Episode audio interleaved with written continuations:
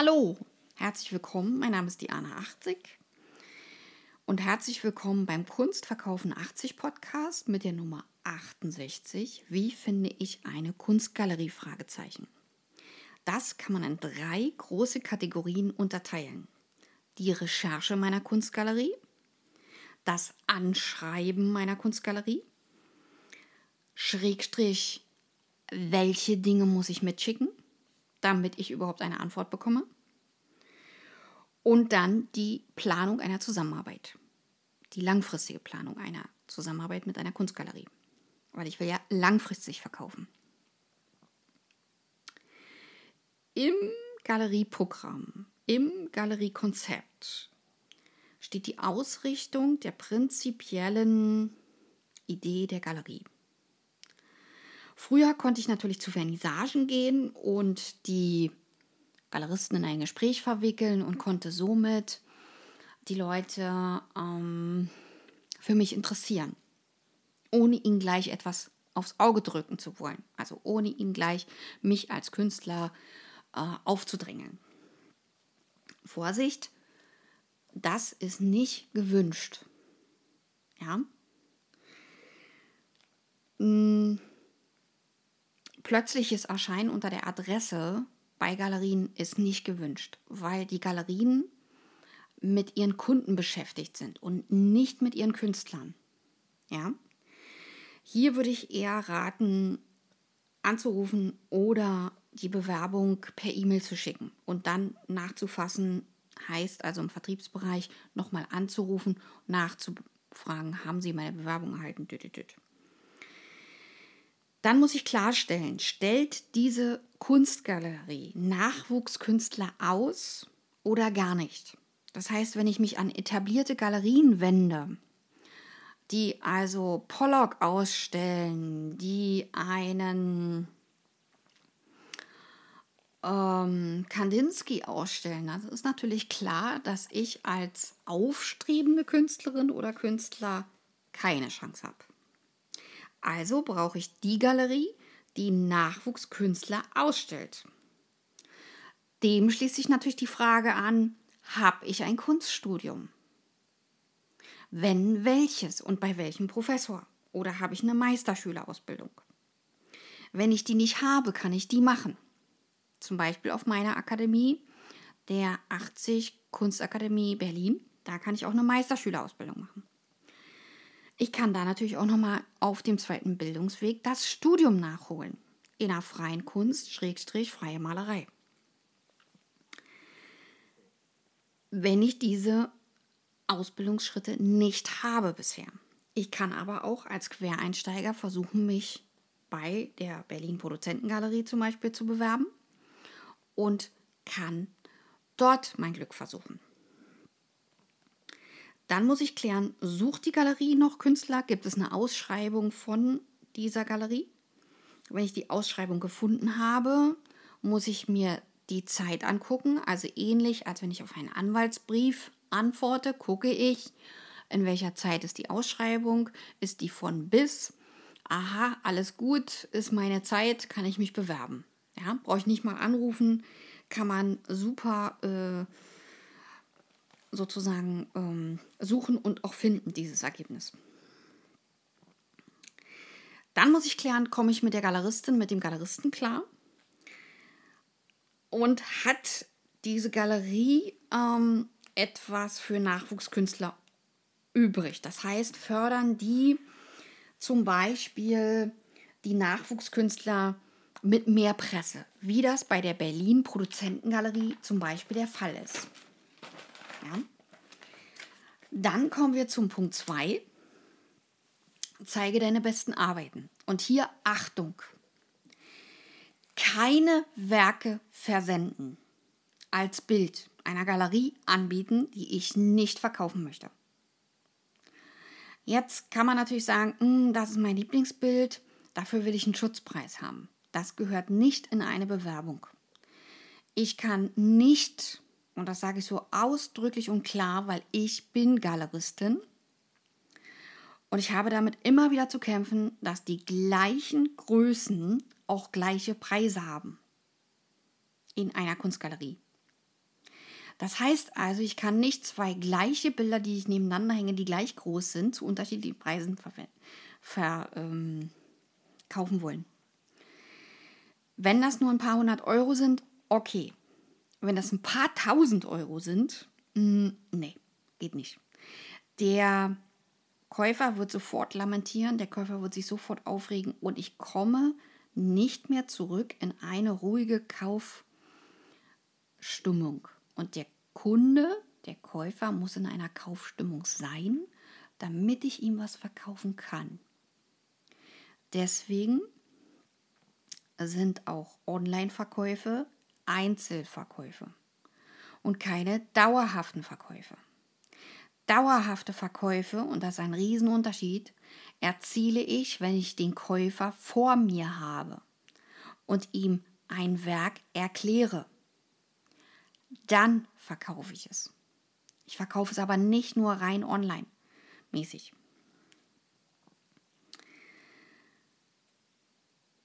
Dann müsstest du dir ein Thema suchen,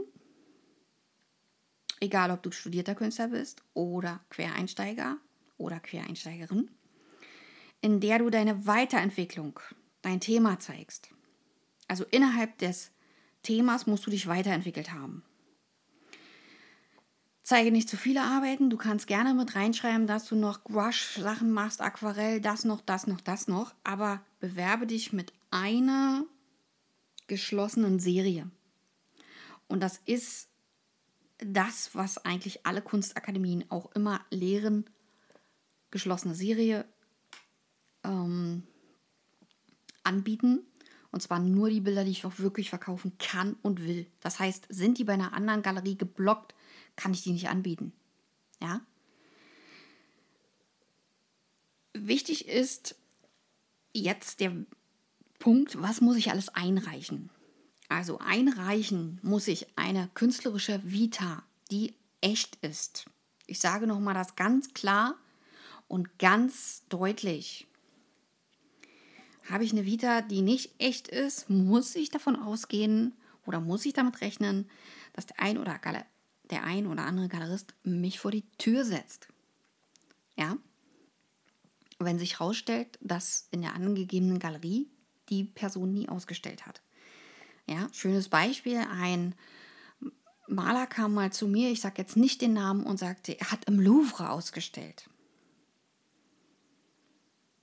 Und dann sagte ich, nein, im Louvre werden keine lebendigen Künstler ausgestellt. Und er wieder, ich wurde im Louvre ausgestellt. Und ich so wieder, nein, im Louvre werden tote Künstler ausgestellt. Also ich wurde dann etwas deutlicher verstorbene tote Künstler. Nein, ich habe im Louvre ausgestellt. Irgendwann kam dann raus, dass es ein Hotel gibt, was Louvre heißt. Und der hat in dem Hotel Louvre ausgestellt. Das war die erste Lüge. Die zweite Lüge war dann, dass sich ja ein gewisser Politiker mit dem und dem Namen für seine Kunst interessieren würde und er hätte schon ein Bild an den Politiker verkauft. Ich sage, na, sind Sie denn wenigstens Mitglied der Partei? Nein. Ich sage, haben Sie mehrere Parteitreffen, sodass Sie da immer regelmäßig hingehen? Kauft er noch mehr Bilder von Ihnen? Könnte der also noch mehr Bilder kaufen, wenn Sie dort regelmäßig Werbung machen? Nein. War, der, war die zweite Lüge. So, und dann stellte ich noch fest, dass ich die Bildhauerarbeiten, mit denen er sich bei mir beworben hatte, schon mal gesehen hatte. Und mir diese Köpfe in diesen Blöcken, die er mir vorstellte, waren so Gipsblöcke viereckig und da guckten so überall Köpfe raus. War richtig gut gemacht, handwerklich super. Und das Problem war, ich fühlte mich erinnert an irgendeinen anderen Künstler, der sowas ähnliches schon mal gemacht hatte und sich auch bei mir zuvor beworben hatte ich glaube, es war anderthalb Jahre oder zwei Jahre vorher. Und googelte den auch nochmal schnell, gab den ein und habe ihm das dann gezeigt und habe gesagt, ja, der und der Künstler war schon bei mir. Ja, äh, die hätten ja nichts miteinander zu tun. Haha. ja, also sowas äh, bitte nicht tun. weil das ist keine Grundvoraussetzung für die Zusammenarbeit einer ehrlichen, langfristigen Galeriezusammenarbeit. Ja? Und die Preise ständig hochtreiben zu wollen, nein, auch das nicht. Die Vita muss da rein. In der Vita muss auch drin stehen, an welchen Unis man war, ob man Kunst studiert hat, ob man keine Kunst studiert hat. Vielleicht hat man auch ein anderes Fach studiert, dann ist man Quereinsteiger, aber man hat schon mal zumindest studiert und hat schon mal einer sogenannten Korrektur gegenübergestanden. Was ist eine Korrektur? Das ist ein Gespräch zwischen Professor oder Professoren oder auch Dozenten und einem Studenten. Und daraus ergibt sich, dass der kritikfähig ist oder nicht. Ja, also ich habe nichts davon, wenn ich eine leise Kritik vorsichtig anbringe und der Künstler explodiert ständig. Das ist keine Zusammenarbeit, das ist ein Super-GAU. Ich sage so eine deutlichen Worte, damit klar ist, worum es eigentlich geht in einer Zusammenarbeit mit einer Galerie. Dann geht es um die Lesart von dem Thema, was ich zeigen möchte. Und dann zeige ich drei bis vier Bilder und versuche erstmal oder Fotos meiner Exponate und versuche erstmal die Galerie für mich zu interessieren. Fotos meiner Arbeiten, die Fotos müssen hell und freundlich sein. Ich kann die auch unter Tageslicht machen. Ja? Also draußen hänge ich ein weißes Tuch hin oder nehme eine weiße Wand oder nehme einen Hintergrund oder eine Plane oder was auch immer, stelle mein Werk rauf und fotografiere das. Oder hänge es auch hin. Bei Bildern ist das Hinhängen besser wegen der Perspektive und dann kann ich es geradeaus fotografieren, kann die Ränder beschneiden und kann das schon mal einsenden. Ich kann mir auch die Mühe machen, ein Portfolio zu machen. Was ist ein Portfolio? Das ist eine Übersicht von fünf bis sechs Werken, die sozusagen aus einer Serie sind, wo die Lesart mit drin ist, wo der Lebenslauf mit drin ist. Also heißt, ähm, die Lesart ist auch das Konzept. Wenn ich das jetzt mal so runterbreche, weil nicht jeder wird sofort wissen, was ist eine Lesart. Und ähm, ganz klar, die Ausstellungsliste, wenn es eine gibt. Ja, also wenn es eine Ausstellungsliste gibt, mit rein. Gemeint ist allerdings eine Ausstellungsliste in Galerien, nicht in Kaffeehäusern. Wenn ich natürlich nur die Ausstellungsliste aus Kaffeehäusern habe, dann bewerbe ich mich mit dieser. So. Und schicke das ein. Und nochmal, bitte nur Werke einer Galerie anbieten, einer Kunstgalerie, die man auch wirklich verkaufen und ausstellen möchte. So. Dann kommen wir zum letzten, wichtigsten Punkt. Und der ist wichtig. Keine Trümmer anbieten. Was sind Trümmer? Zweimal zwei Meter Bilder sind Trümmer. Weil es gibt eine Beschränkung durch die Post. Es gab mal ein Maxi-Paket, da konnte ich als Galeristin ganz große Bilder verschicken zu einem Sperrgutpreis. Das wurde abgeschafft. Also ich kann jetzt maximal ein Bild einpacken und da sage ich jetzt ein Bild, weil ja nie klar ist, wie tief ähm, der Rahmen ist. Es gibt ja drei Zentimeter Tiefe vom Keilrahmen und es gibt 1,5 Zentimeter oder zwei. Ja. Und wenn ich davon sechs Bilder verschicke, äh, dann ist das ein Riesending und dann kommt das zurück, weil das Gurtmaß nicht mehr stimmt. Also ich kann ein Bild oder ich sage jetzt mal standardmäßig vier Bilder für eine Ausstellung kann ich noch verschicken mit einmal ein Meter. So, und kriege gerade mal das noch in den Karton und kriege noch gerade so Blasenfolie dazwischen und kriege das gerade mal noch so verschickt. Wenn das schon wieder größer ist, also ein Meter mal 1,20 Meter kriege ich es nicht mehr verschickt. Ja, also sofort ähm, komme ich da an die Post. Ähm, Hindernisse, ja, und brauche eine Spedition, um Bilder zu verschicken. Das ist unangenehm, weil äh, eine Spedition gleich 300, also ab 300 Euro losgeht äh, und nach oben sind keine Grenzen gesetzt. Ja, und ich sage das so deutlich, weil es gibt Speditionen, die für vier Bilder transportieren Berlin, äh, ich sage jetzt mal Bern oder Zürich, äh, 4000 Euro haben wollen oder 1000 Euro. Ja, Und das ist eine Spedition, die dann mit Samthandschuhen das Paketchen anfasst. Ja? Das ist aber Luxus. Ja? Brauchen wir nicht. Wir brauchen handfeste Tatsachen. So, dann brauche ich natürlich eine Planung. Was will ich eigentlich? Jetzt kommt natürlich der eine oder andere auf die Künstler, äh, kommt natürlich der eine oder andere Künstler oder die Künstlerin auf die Idee, ja, ich kann eine langfristige Planung vorher machen, wann ich was wann ausstelle. Nee, geht nicht, weil die Galerie ja die Planung macht. Und die sagen ja, wir machen ähm, im Frühling eine Frühlingsausstellung äh, mit schönen hellen Farben, mit einem Frühlingstitel oder eine Osterausstellung oder eine Blumenausstellung oder eine abstrakte Ausstellung oder auch mal eine Bildhauerausstellung und so weiter. Ja, also das ist schon ähm, sehr, sehr klar und sehr, sehr deutlich, ähm, dass hier verschiedene Paradigmen angewendet werden. Und es ist auch so, dass ähm, man diese Planung als Künstler alleine gar nicht machen kann. Was ich einplanen kann, ist, dass ich mir mehrere Orte suche, wo ich ausstelle. Ja. Das kann zum Beispiel in Stadtteilhäusern sein, das kann auch ähm, beim Patentamt sein oder in einem Gerichtsgebäude oder sogar äh, in einem Restaurant, was gut läuft oder hochpreisig ist. Auch das ist möglich. Und natürlich auch in einer Firma oder auch in einem Krankenhaus. Ja. Und das muss ich natürlich vorher planen, weil da muss ich mich vorher bewerben. Und da muss ich mich bei mehreren Objekten bewerben oder bei mehreren Sachen, damit ich dort eine Zusage bekomme, weil nicht alles immer klappt.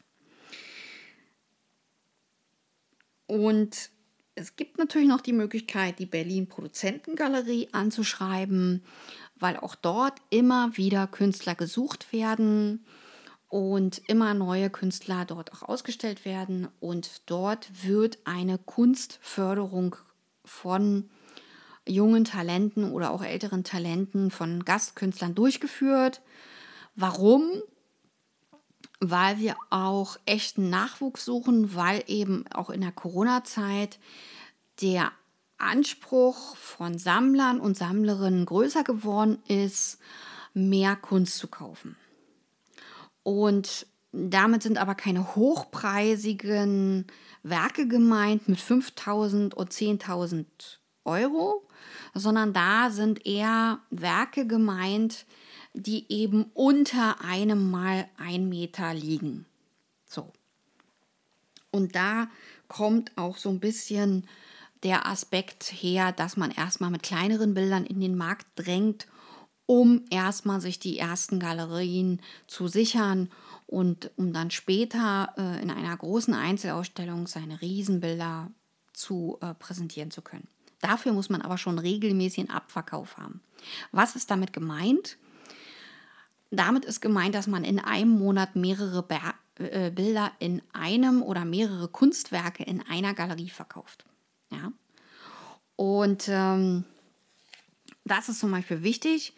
Wichtig ist auch, äh, dass man eben auch weiß, dass die Berlin Produzentengalerie extra viel Werbung macht mit extra Interviews, mit extra Videofilmen und natürlich auch äh, ganz vielen Texten online und ähm, da gibt es auch Redakteure und auch Presseleute, die dieser Galerie gut gesonnen sind und die auch sich bereit erklärt haben, diese Galerie zu fördern. Und das ist ganz wichtig, dass man auch die Presseleute auf seiner Seite hat, damit man eben auch einen Künstler in den Markt reinbekommt. Ja? Weil sonst kriegt man den Künstler nicht in den Markt rein. So, dann möchte ich mich bedanken ganz herzlich für diese Zuhörerschaft. Ich würde mich freuen, wenn ihr meinen Podcast liken würdet, wenn ihr Abonnements äh, abschließen würdet, die ja kostenfrei sind. Und wenn ihr meine Podcast-Folge an eure Freunde, Bekannten oder auch an andere Künstler weiter verschickt oder vielleicht sogar auch meinen Podcast-Link in euren sozialen Netzwerken posten möchtet. Darüber wäre ich sehr glücklich und bitte schreibt mir auch ähm, vielleicht eine Mail oder auch ein Kommentar zu meinen Podcasts. Eure Diana 80, danke bis hierher. Tschüss. Und wichtig, viel Glück bei eurer Bewerbung. Tschüss.